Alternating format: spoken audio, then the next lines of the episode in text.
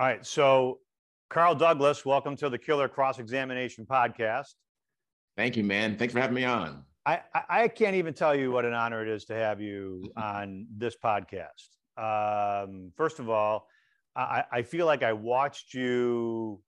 I, I, knew nothing about your career prior to that, but you become one of those, in my opinion, an iconic lawyer for not just your role in um, in talking about uh, you know defending O.J. Simpson, um, working with Johnnie Cochran, but then on your own right.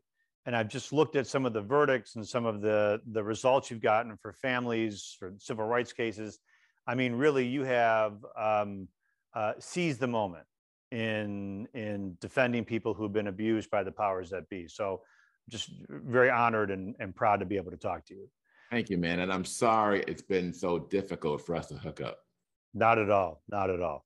So I do want to jump into it. So let, let me, you were center stage and not just center stage, but you were center stage in the middle as an actor watching one of the, the most significant, if not the most significant trial that occurred in um, the, the last hundred, may, maybe, you know, 200 years. And I don't want to, I don't want to start getting into competitions about what was the biggest case and everything else, but it was the case that captured everybody's attention for a variety of reasons. So I just have to ask, what was it like to be not just center stage, not just to have a seat in the front row of the courtroom, but to be at the table and to take part in that in that case? Just I'm dying to know.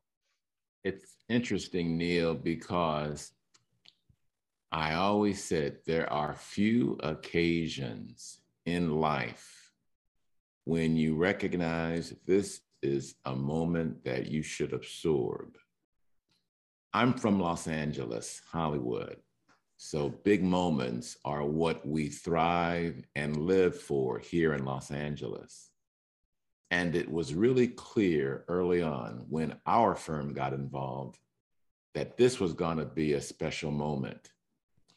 And I thought from the very first um, day of the Bronco chase that our firm was singularly prepared in Los Angeles to handle such a case as O.J. Simpson.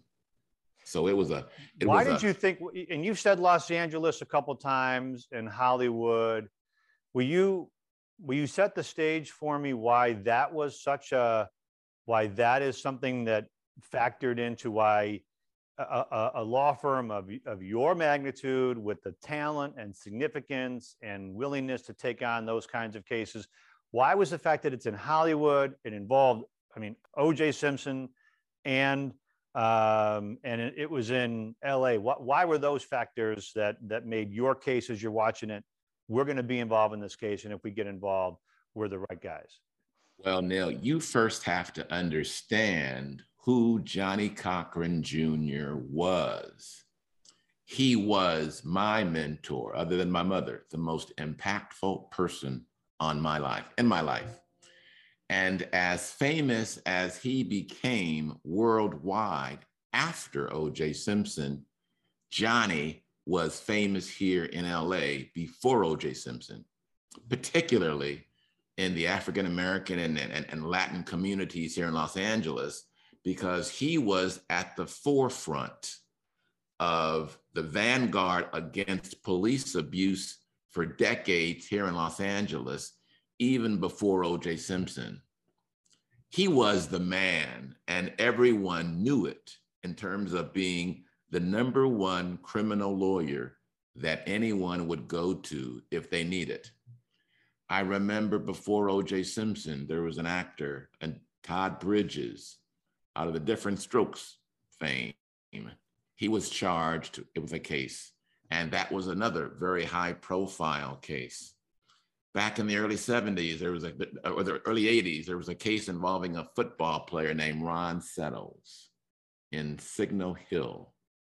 And that became basically the iconic moment when Johnnie Cochran's name was etched into the fabric of Los Angeles because he was the the vanguard against the police.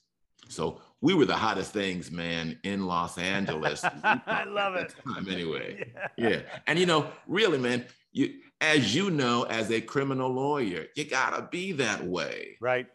You don't plan to get arrested. You don't plan to get fired from your job. You don't plan to get, you know, you don't you don't plan to get injured. So when you do get arrested, if you do get injured, if you do get fired from your job, you look around. Who do I who do I call? You ask your friends, who's the person? It's kind of like looking for an apartment. Who do you know that has a good apartment? Kind of a thing. And that is based on the character of the person. If my liberty is at stake, I want a person who will represent me and set me free. By contrast, companies do plan to get sued. So they hire firms. But and they have them ready and they're ready correct. to go. They're ready. They're posturing the whole time. They're everything they do is sort of, and we'll get to that because this plays into sort of in a way about qualified immunity and civil rights and how police departments and cities sort of set themselves up in various ways to protect their police officers. But you've hit the nail right on the head that when people come to a criminal defense lawyer or even a personal injury lawyer, or really when it comes down to when something you're just minding your own business, so to speak, and then all of a sudden you're in trouble, you need someone that can get in there and it doesn't have a policy, there's no plan, is able to just pick it up and sort of say, get behind me, get on my back, right? Yeah. And I'm going to get you through this as far as I can. And, um, but it, it, with that arrogance, when O.J. Simpson was arrested, that we at the law offices of Johnnie L. Cochran Jr. thought that we should be involved. And he didn't hire us initially, if you'll remember. I do. He hired Bob Shapiro. The first guy was Howard Weitzman, right? He was at the scene. At the scene was, that day. True, true yeah, enough. Yeah. Um, yeah. He he went to he went to lunch, Howard, rest in peace, and allowed OJ to speak for an hour and a half to police officers while his lawyer went to lunch. And I've people heard... don't really understand that. For that hour and a half, OJ Simpson answered every question that the police officers asked of him. So and I want you to know that I have heard so I've talked to, you know, may he rest in peace. I talked to uh, F. Lee Bailey. Um, what a uh, character. I'm telling you. Can I, can I, I'm going to digress for a second. When I was speaking with F. Lee Bailey, you would have thought I was going on a date. I had looked shaved. I had my hair. I'm like, how do I, how do I smell? I was like, mush, you know, pushing down my eyebrows because I was like, this is the man. I mean, I don't. It didn't matter what his current bar status was. He was the man. Before the O.J. Simpson trial, F. Lee Bailey was one of my heroes, one of my warriors that I looked up to, and it was such a great opportunity for me to, to see him and to listen and learn from him. He gave me my first laptop computer in, the trial that, that, that I cherished at the time. So F. Lee was always near and dear to my heart. All right. So you believed, so I want to walk you through a little bit of that because I love the war stories. And these are, this is sort of an unusual war story because usually our war stories come from what happens when you're in the courtroom this is sort of as you guys believe we should be getting the phone call where you're calling the operator and saying, is our phone working? Like, is the phone line working? Is there some reason why we're not getting the call? And here you are. You see first Howard Weitzman, who I know has passed away. May he rest in peace. And there's that issue about uh, allowing OJ to go down and to be interviewed or not being there when he went to be interviewed, I should say. Then there's Robert Shapiro. Did you know Robert Shapiro prior to seeing him involved in um, all of a sudden taking on the the OJ case? Did you know him? Did you know of his reputation? What was your reaction? I did not know Bob personally, but certainly I knew of him. He was probably best known for representing Miko Brando, Marlon Brando's son, in a big case. Uh, he represented F. Lee Bailey in a drunk driving case once. And we knew in the legal criminal circles in that time that Bob was known more as a fixer, if you will, as opposed to a trial dog with mm-hmm. two G's. so when he was on the case, um, certainly there was conversations throughout the legal community of Los Angeles about what was going to happen and whether Bob had the skill set and, and, and the temerity and, and the intensity needed to represent O.J. Simpson all the way through trial. And in fact, Johnnie Cochran initially was a commentator for NBC News during the early stages and during the preliminary hearing. So we were on the sidelines just watching and just hoping for something to change. Did you keep thinking to yourself, uh, is are we getting the call? Was it one of those things like on a daily basis where you're thinking or weekly basis, are we get have we gotten the call? We gotten the call? Anybody know why we haven't gotten the call? Was that sort of going through collectively the firm as you were as you were um, you know thinking about it and as the case was progressing? certainly inside the firm, we were talking about whether we would get the call when it first happened. I remember the Friday afternoon when the Bronco chase was going on during the, during the basketball finals. And we were sitting around because we would always have our staff meetings five o'clock on Fridays. And we'd be in the conference room waiting for John. He's always late to come to the meeting.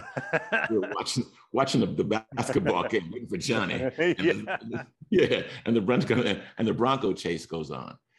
After then, because Johnnie had an ongoing relationship with NBC News, um, he became a commentator early on. So it wasn't like a day to day kind of a thing. But I do remember he got a call from someone connected, not from OJ, but someone connected with King World. Hmm. King World was a production company. And okay. they were Hollywood types who made the first entree, if you will, that, hey, this was after the preliminary hearing. In California, as you can appreciate, most around the country, there's first a hearing taking place as we to whether or not there's sufficient evidence to hold the defendant for trial. That was publicized every every appearance you know every every time um, oj was in court there were cameras and it was like time stopped here in los angeles and probably much around the country yes simpson was the most famous celebrity man ever charged with murder i know absolutely so it's, all right it, it's so, amazing that he's remembered for being a defendant oh no, I remember him. I remember him for everything else. But yeah, was, sure. So I'll tell you, I, I actually met him once in a bathroom. And I'm in the bathroom, and you know, this is after the verdict, and I'm in the bathroom, and uh, you know, guy walks in, and there's not, you know, when someone walks in the bathroom in a big bathroom, and all of a sudden there's a lot of there's a lot of murmuring in the yeah. men's bathroom. Yeah, right. Either something bad is going to happen, or there's something that you shouldn't see, right? Right, right. So there's like murmuring, and all of a sudden I'm like he just walks up next to me and I'm like, fucking OJ Simpson. Right. Like, very, very, I mean, very, very charismatic. It was, and he was like, woo. And I'll tell you, I mean, I hate to say it, I mean, guy is a good looking, charismatic guy. I mean, oh, just, just even in that moment. Magnetic, so, who would take over the room when he entered the room, wherever he was. So, all right. I, and I, at some point, so I I think one of those moments, and there aren't a lot of them in life where you remember exactly where you were. Believe it or not, in the O.J. Simpson saga, there were a couple of moments for me. One, I knew exactly where I was when the the Bronco chase was occurring. Exactly. I knew exactly where I was. I knew exactly who I was with. I know because we're in a big, huge, like bar.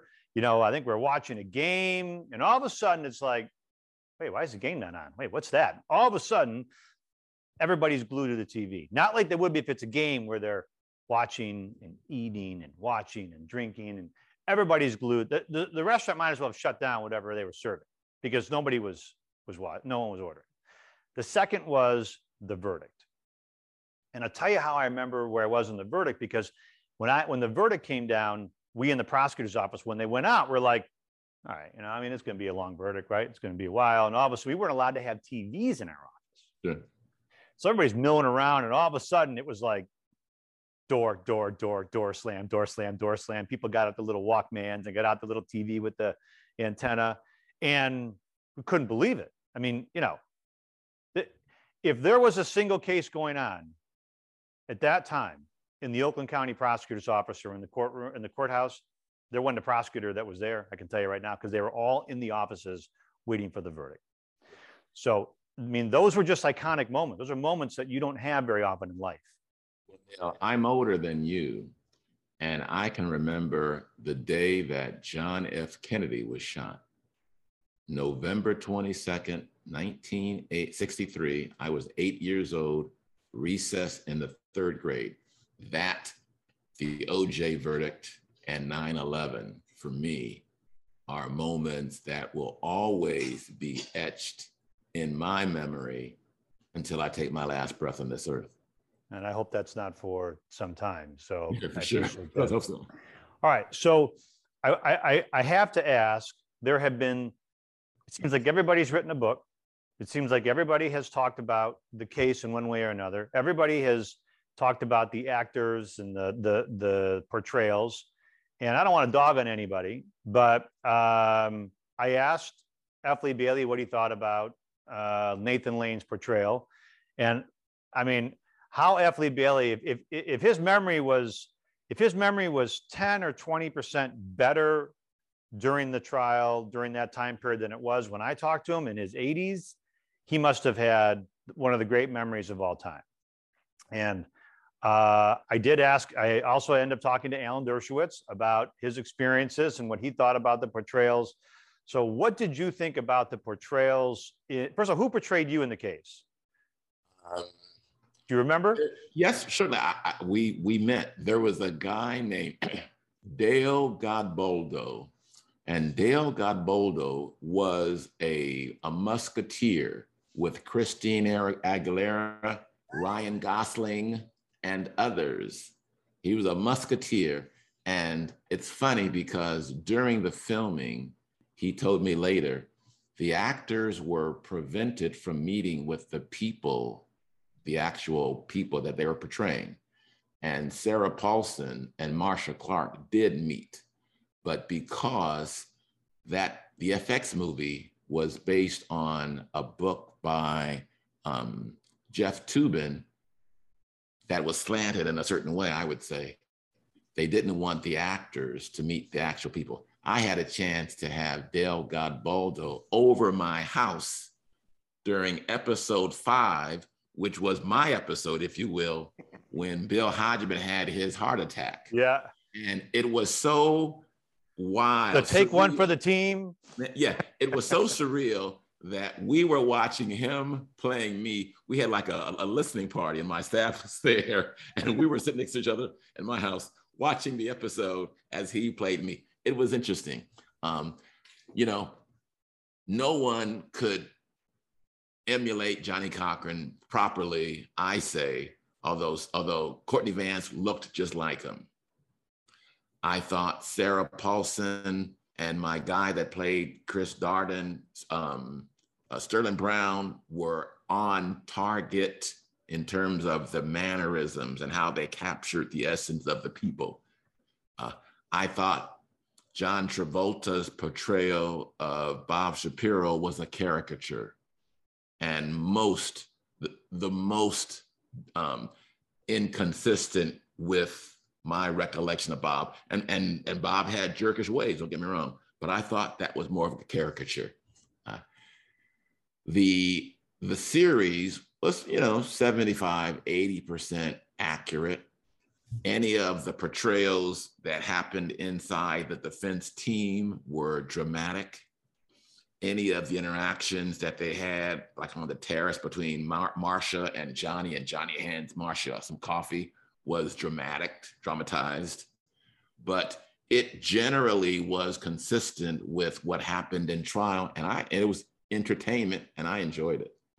So I have, um, it's funny because that was the first, I know the William Kennedy Smith trial was obviously a, um, and I've talked to Roy Black about that, really the first sort of publicized trial. And there was a debate about cameras in the courtroom and everything else.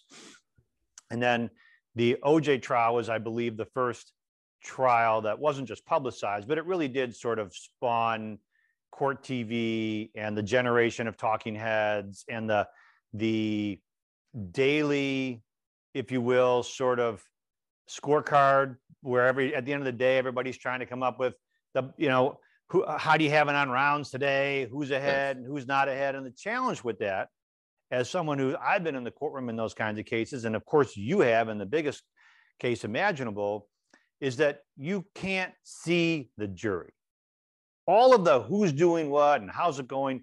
You just can't see the little things that we do, right? The little things that you do that we do when you're looking over at the jury. And, and you knew when Johnnie Cochran, I, you could just tell that the jury was, that guy was so cool. And he was just sitting there. He just was cool. He, it was almost like everybody wanted permission. Are, are we allowed to laugh now? Is Johnnie laughing? He's not laughing. Oh, he's laughing. Okay, right? Several thought. One, it's a marathon and not a sprint. You can't do what the media would want you to do in terms of handicapping each day as it goes along. So right. You're so right. And we would always, we would all, because every time before we left at the end of the day, me, Johnnie, and Shapiro would caucus and figure out what's the spin of the day because by pattern, Bob Shapiro would walk out the courtroom to his to his car and there'd be reporters throwing questions. Every day I walk up with my cart, get in my car, walk to the parking lot, get in my car, and they'd ask me questions and follow me. So having a consistent spin was something that we worked on always. And it was very important to remember too, you know, as a defense lawyer, you will lay groundwork on day two that you won't necessarily pick up until day seven. And it's not until you you pick it all up that it all comes together. So, you know, handicapping one day at a time is always the problem. I say always, Neil, in trial, you are laying down pieces of coal all throughout. And then in closing argument, you're picking it up shining it and showing the lovely diamond to the jury. That's a great way to. That's a great way to characterize it. Great they way to characterize they it. They may not have seen the diamond when you laid the piece of coal down in the beginning, but then throughout the trial, at the closing, you'll pick it up, shine it off, and show everyone the diamond. Now and you you had trial experience, a lot of trial experience, and of course your team uh, I don't know if there was ever a team that had more trial experience in civil and criminal cases that went into a case collectively and individually.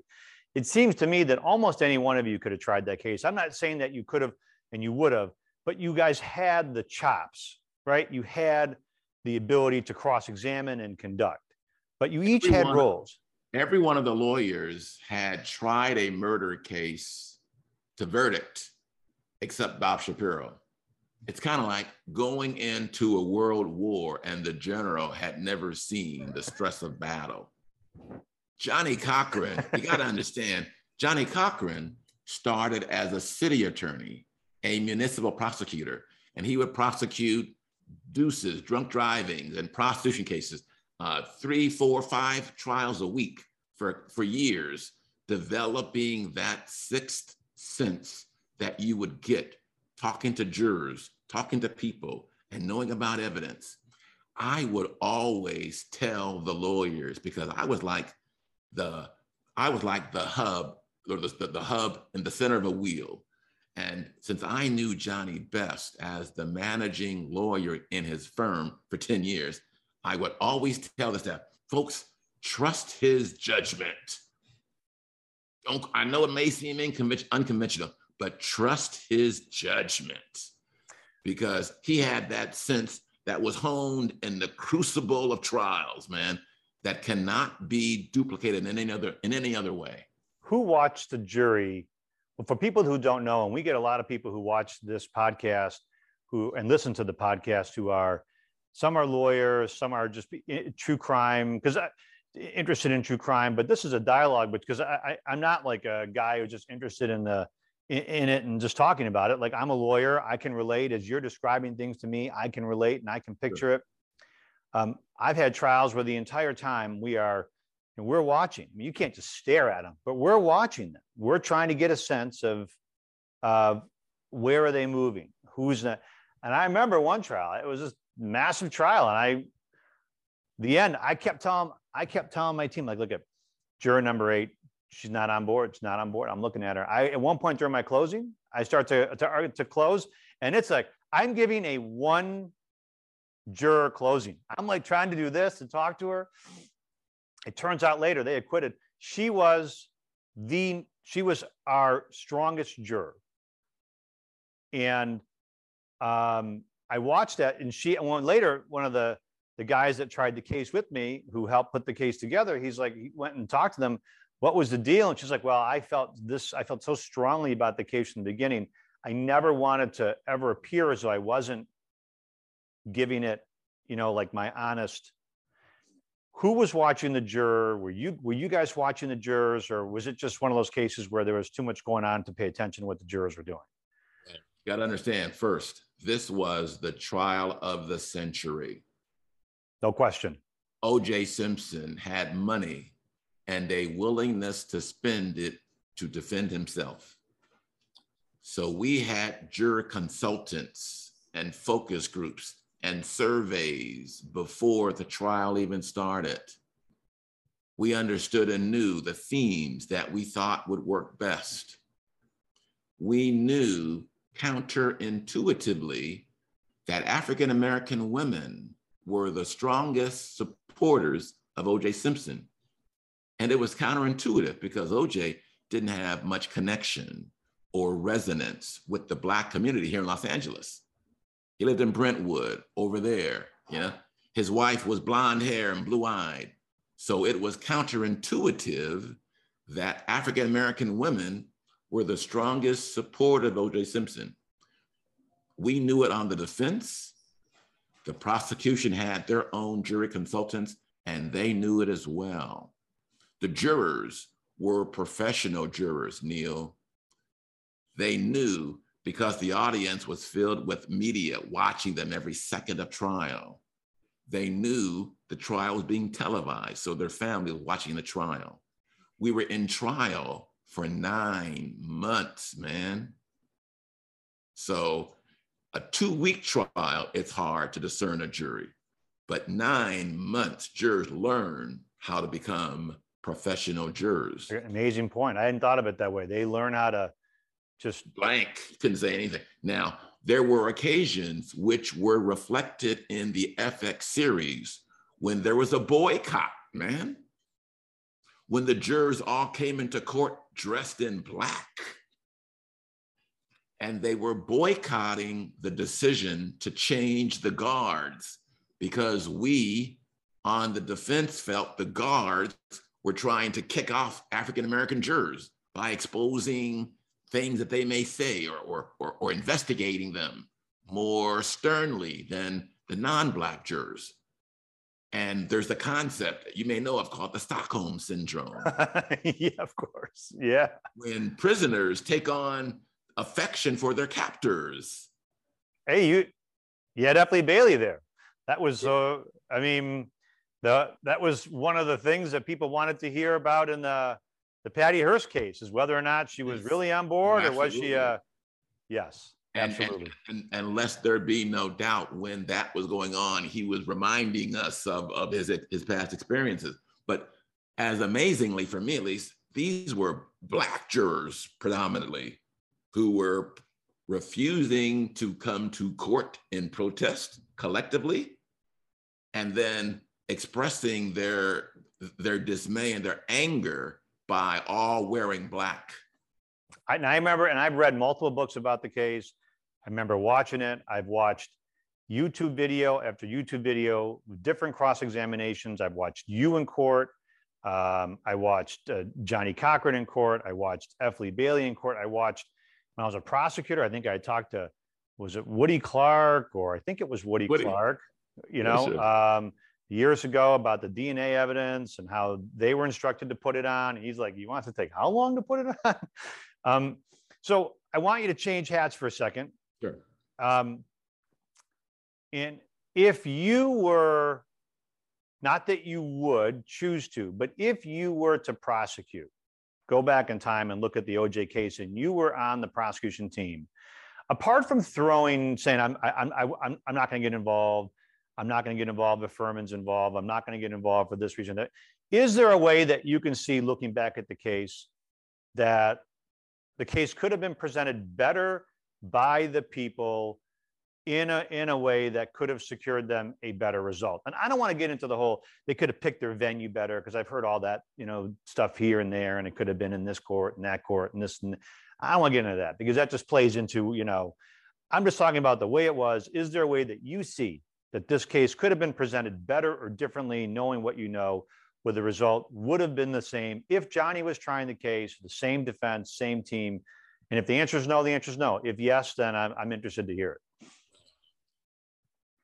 people in Michigan, Wisconsin, North Carolina can't understand or are incapable of understanding that verdict without appreciating the dynamics that existed in 1994 between the police and the Black and Brown community in Los Angeles. I said earlier how the number one supporter of OJ Simpson were Black women. We knew it, the defense, the prosecution knew it as well. Why? Because Black women, Neil, are the mothers and the daughters and the sisters of Black men. And in Los Angeles, you can stop any Black person at random and they will give you a story of themselves or a family member or a friend who was treated unfairly by the police. That may not be the experience in your neighborhood. No, I think it is. I'm going to be straight with you. I, I think I think that it is. I think that it. Remember, a state or a community is made up of so many different parts. Sure. I mean, we. I, so you understand. so you understand. That we is, keep them Detroit, which is where when we see Detroit, people pulled over under the worst circumstances, where you're like, horrible. He's going one mile over. Pull him over. Sure. Okay. Minnesota, we see what happened in Minnesota, obviously. Exactly. But but you also see that George Floyd was only the second police officer in Minnesota ever charged with an on-duty death of someone in custody and the only other person before that was a Somali cop who shot a white woman. Okay, but the point is now we've got and Kim Potter, but she wasn't convicted of murder. She was convicted of correct. But but but but given that the, the dynamic yeah. in Los Angeles, coupled with police officers who took the Fifth Amendment in a murder trial, coupled with a demonstration that was ill conceived and ridiculously performed and an abject failure. You can't change the dynamics of the culture in Los Angeles, but you can choose to not present evidence knowing it was so ripe with impeachment as they did, raising the questions about the efficacy of the evidence. Right. So I think that is a great point. Now, so that's a great point, which means which which leads to a, a bigger discussion that I want to touch on with you in a second. So I'm going to come back to that in a second. During the trial, you had cross-examination moments that I've watched that I thought you were they were good moments, and I know that there were you know in the sea of lawyers and everybody there was this. I saw Johnnie Cochran's moments. I happen to think that F. Bailey's best cross-examination was not Mark Fuhrman, to be frank with you. I thought it was who was the uh, was was uh, Sergeant Rossi? I thought his cross examination of Rossi was brilliant. Um, and there were moments during that that I thought were fantastic. Tell me if you would take me right into the courtroom. Give me your the moment where you were watching and you were like, man, that is some good lawyering right there. Oh, without question, Barry Scheck was the most effective lawyer, and I love Johnnie Cochran. Don't get me wrong, um, but Barry had a Columbo-esque way about him, but he was a workaholic. He knew every point, and he knew the science better than the witnesses, and the crime lab technicians made fundamental errors in the collection of evidence. After the O.J. Simpson trial, Neil, the, the crime lab of the LAPD underwent a multi million dollar uh, upgrade. We made the city better because Good. we exposed the weaknesses of, of, the LAPD collection problems. Because I'm sick and tired of the police. To, I personally think I hate to see police departments and the state, I hate the idea, I'm going to back up for a second, that the crime lab is a police lab. I hate that. Correct. I don't think there are I, the Michigan State Police Lab, the California Highway Patrol Lab, the LA. I don't think that's how it should be. It's a lab. It should just sure. be a lab as open to anybody. If you want evidence tested, send it there. People come to court, whatever. I hate the idea that they are police officers. You should not be able to coalesce the science for yourself. Science is science, but unfortunately, that's not the way it is. So you guys have made improvements there as, as a result of the verdict. And Barry Scheck was huge in, in doing that. But Barry Scheck's advocacy um, was very impressive. And over the course of the trial, it was interesting he grew so much within the trial that Johnnie allowed him to do an important part of the closing argument, which Johnnie had never. right. Closing, you know. but that said, the quality of his advocacy and how he was universally beloved among the lawyers on the team. All right.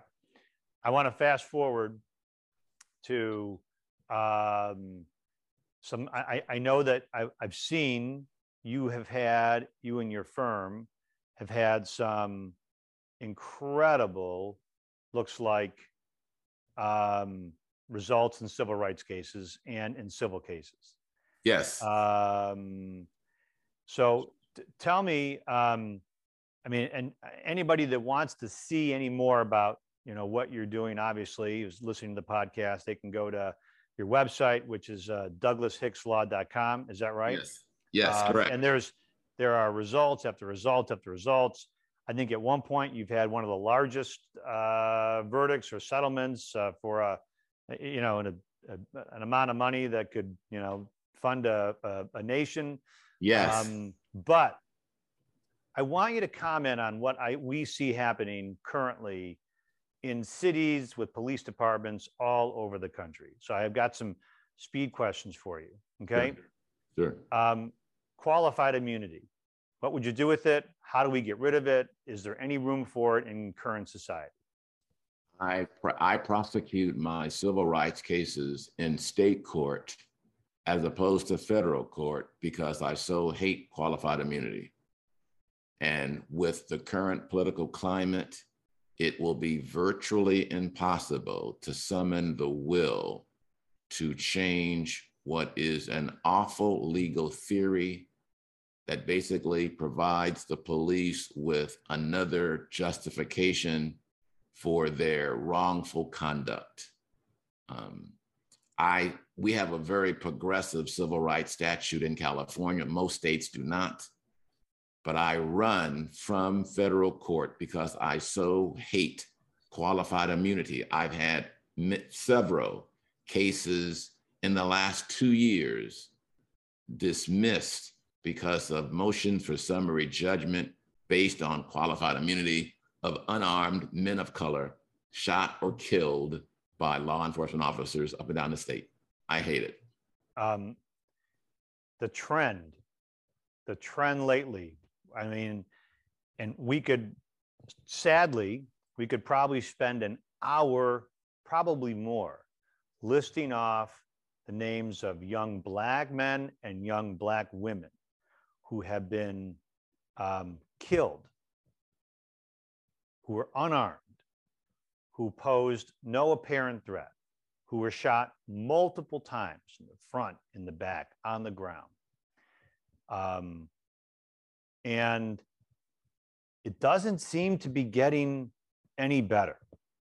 Right. What what do we do? I mean, the story, story after story. Right. I mean, you know, Daunte Neil, I- Wright. I. I, honestly, can I? I'm going to digress here for a second and go on a bit of a rant. The way the judge in the case in in I don't know her, never practiced in front of her, but the, the way that the the judge in the in the Kim Potter case reacted after that verdict and during the sentencing was abominable. It was abysmal, in my opinion. It was a shanda, as they would say in Yiddish, which is a shame. Kim Potter, there's two simple training. There's one heavy thing, which is your gun, and one light thing, which is your taser. And she pulled out her gun, thinking it was her taser, which makes no sense, then shot Daunte Wright. And then, believe it or not, for those who know the case, and I'm sure you followed it and commented on it, then she was heard later on wailing about the impact this would have on her life. Neil, I So have the judge I- sat there crying about her. Neil, in, in, in, in the early 2000s, I had a case um, in Madera, California, of a, of a police officer, another female. There was a handcuffed suspect in the back seat of his police car. He was kicking the windows of the car.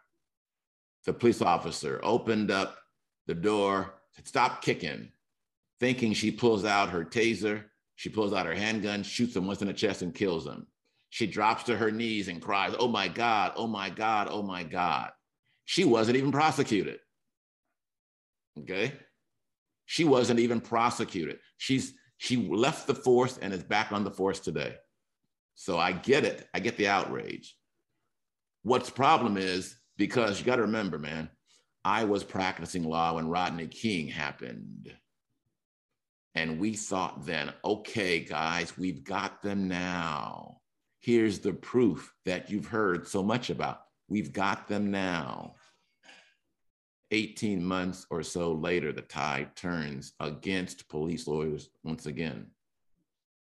In May of 2020, George Floyd's death upset the world. There were people walking in the streets of Australia, Paris, in the Middle East, they were protesting the death of George Floyd. They did a poll, and in 2022, the image of Black Lives Matter is worse today among residents in Minnesota than it was the day before George Floyd died. Minnesotans think less of Black Lives Matter today than before he died.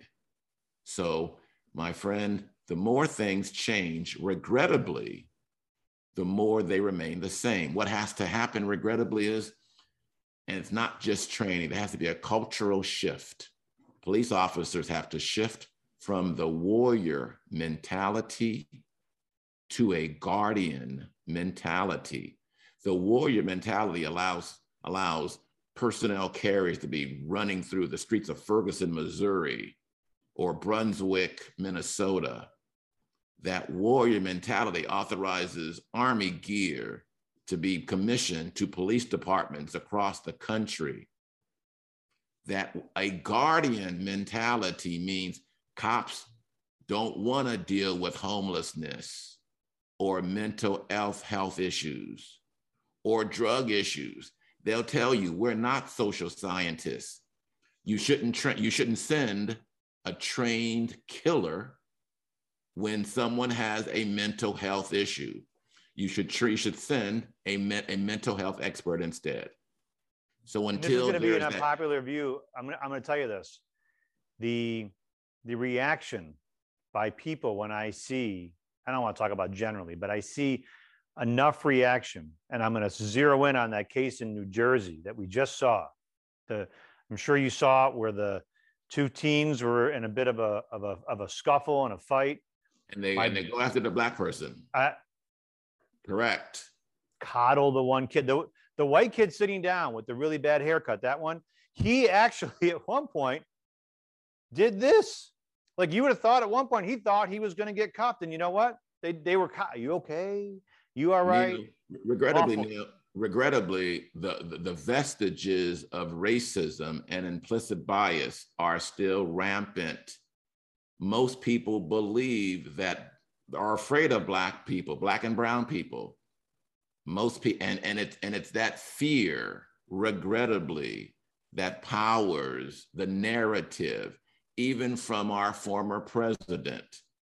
They play and they exploit that fear. That's why there's a there's a there- there- there's a there's a rampant rage of, of gun sales. That's why the Second Amendment will never be repealed or even weakened because of that fear born from racism, I suggest.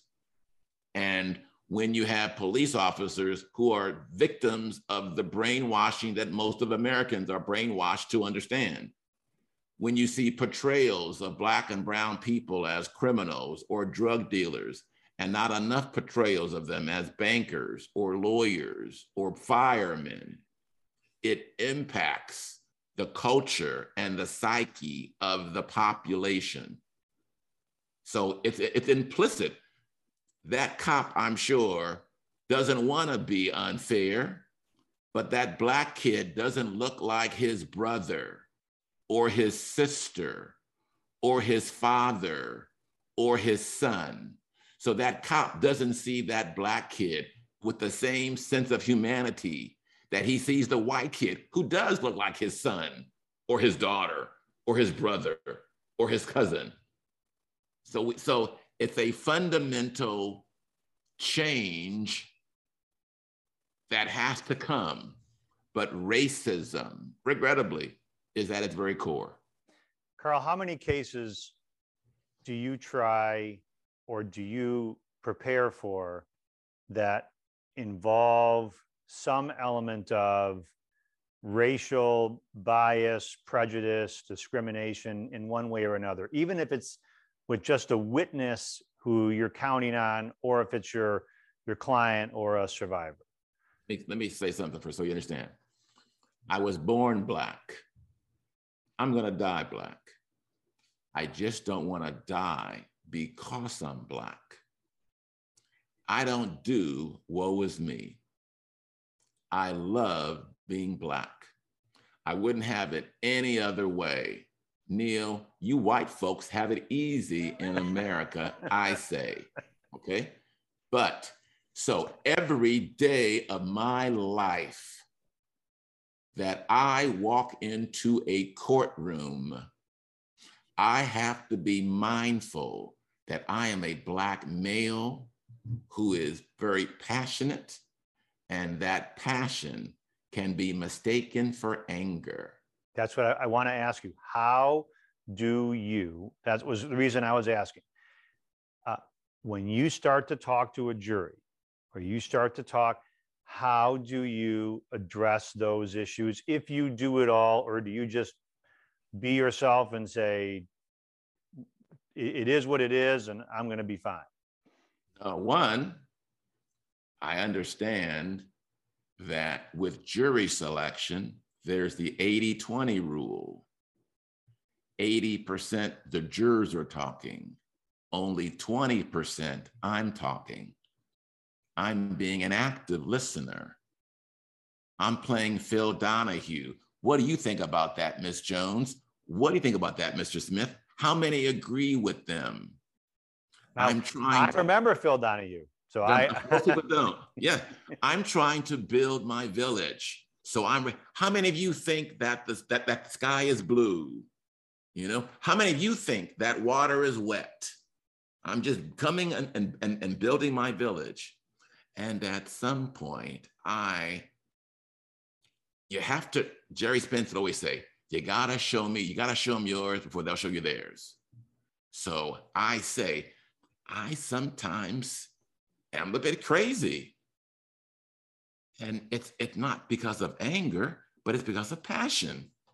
So I wonder, is it possible if you get mad at something I do that you don't hold it against my client because it's not their fault that their lawyer is a crazy man.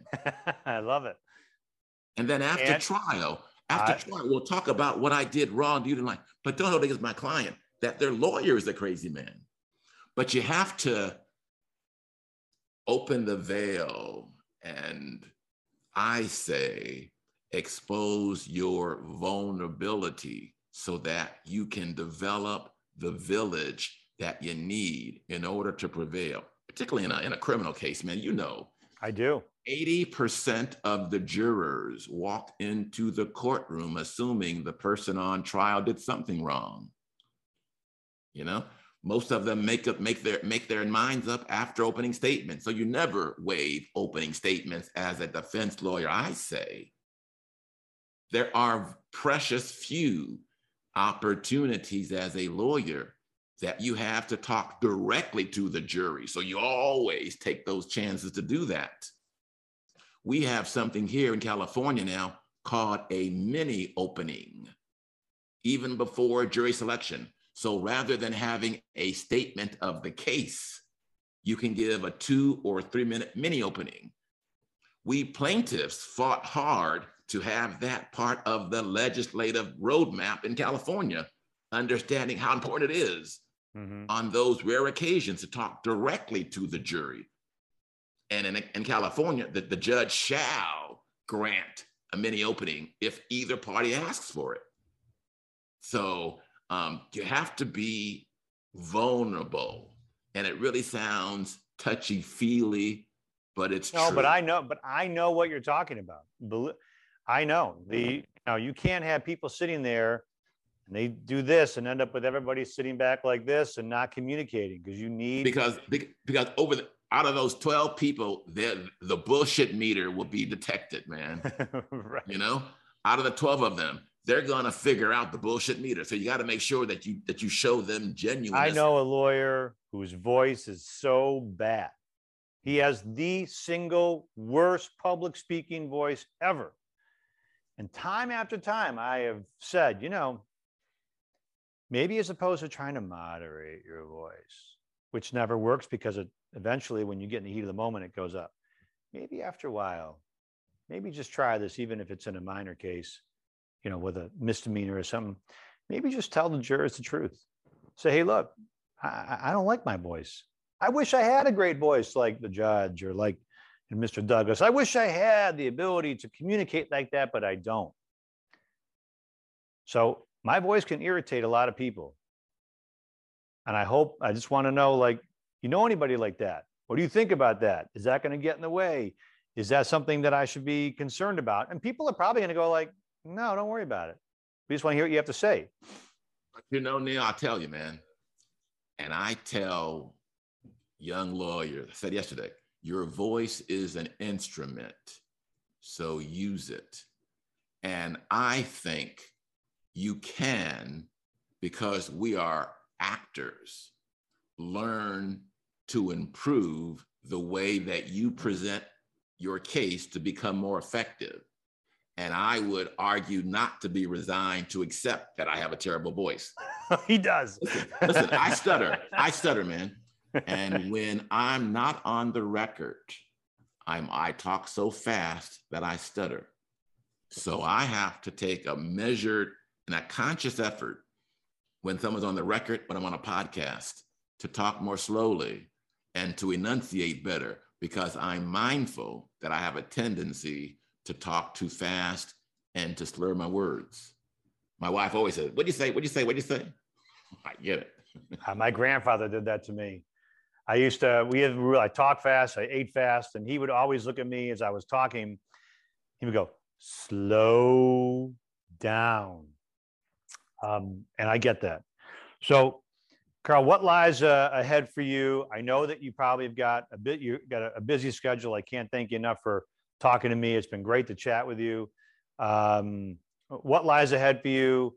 Uh, got trials coming up. Are all your cases in California? I'm sure they're all over. Just kind of give me a uh, an overview of what lies ahead for for Carl Douglas.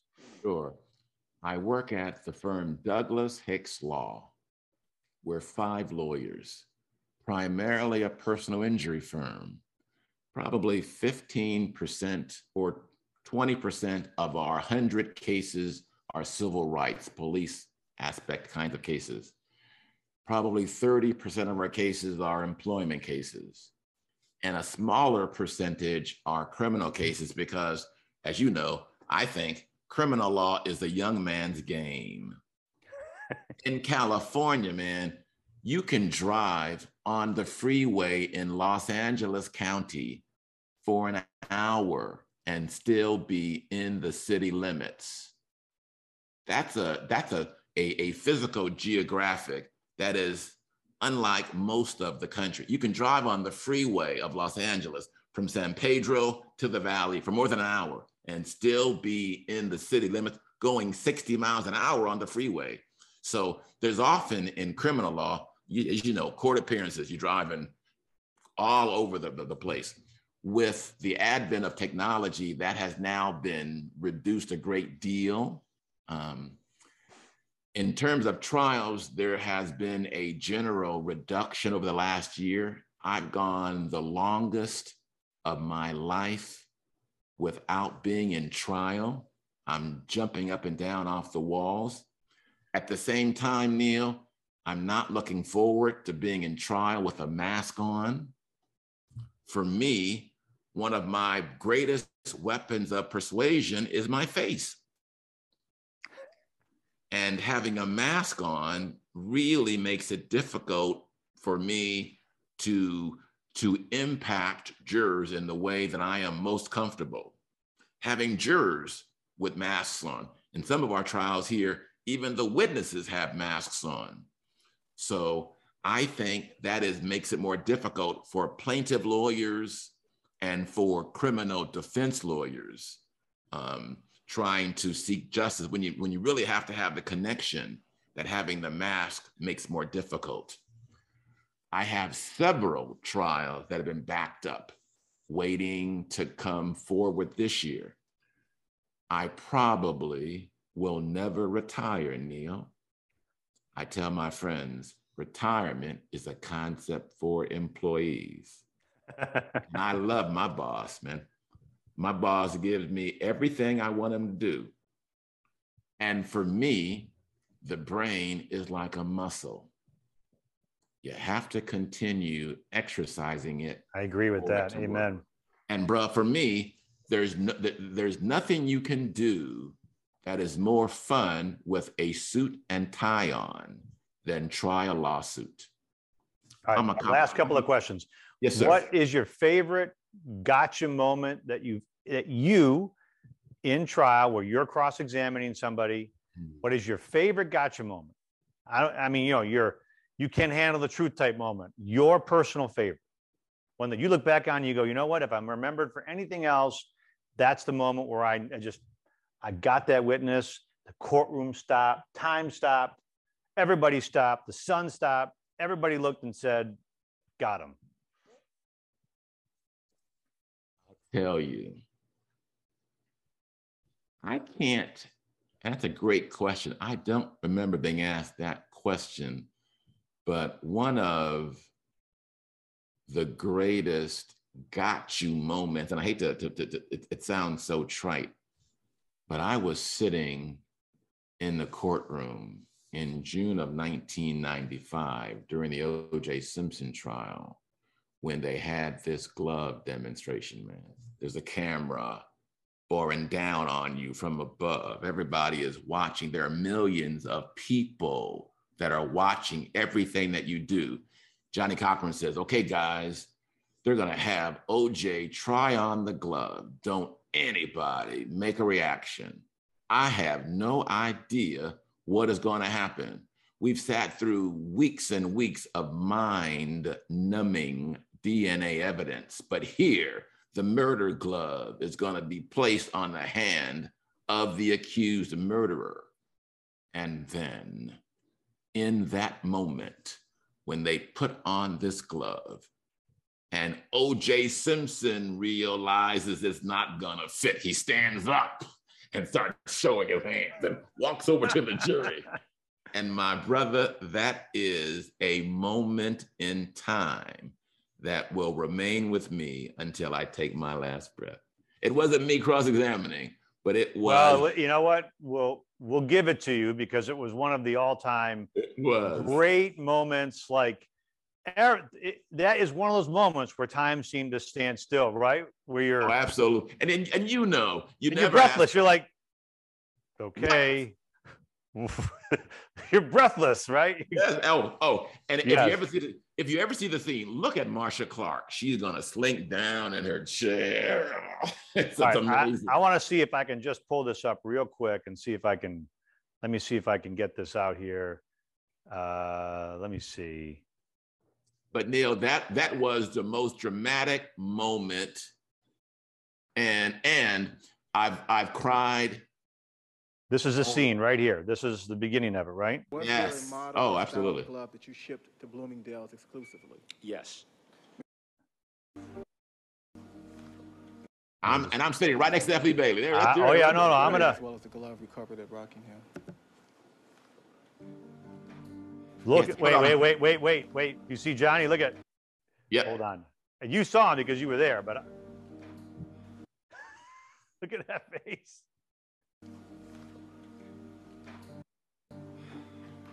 He has to put on a plastic glove because there's biological evidence in there. Here it goes. Here it goes. Here it goes. Now he's working. Now he's working. Now he's O.J. Simpson right now. And you and what do you and here's Darden, of course. He's got to be he's got to be pouring sweat right now. Correct. Right. Oh yeah, man. And you're right here. Here you are right here. And what are you thinking as you saw him put that glove on? It doesn't fit. It uh, doesn't fit. That's what. Yeah, I'm screaming. I'm thinking it doesn't fit. Unbelievable. And there you Yes. are right there. Right. Haven't Yes. aged a bit. So all right, here. You can see you can And see now he's in, Shapiro. he's, in- he's he's naked gun mode. It's it's naked gun mode right now. He's an actor now. It, now he's, there he goes. You have a problem put- placing the glove The on audience is is, is, is, is stunned, riveted, right? riveted. It's not fitting.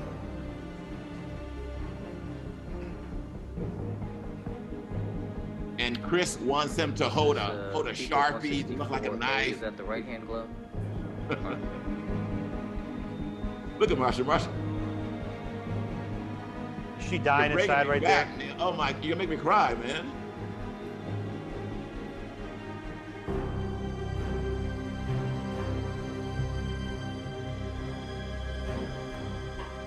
And and I'm going to pause for a second because I, I, of course, only was next to O.J. Simpson in real life for a few moments, and I am telling you, charisma. And I, I understand. I don't. That may offend some people, but that is the truth. Oh no, no. And, and what you Charismatic. and right? what you don't see is the jurors are on the edge of their I'm on the edge of my seat as I'm sitting Oh. here. You're on the edge of your seat. Oh, that's what you don't see. It's it it's it's magnificent. All right. now this is is this Johnnie back here? Yes, Okay. correct. He's under watch.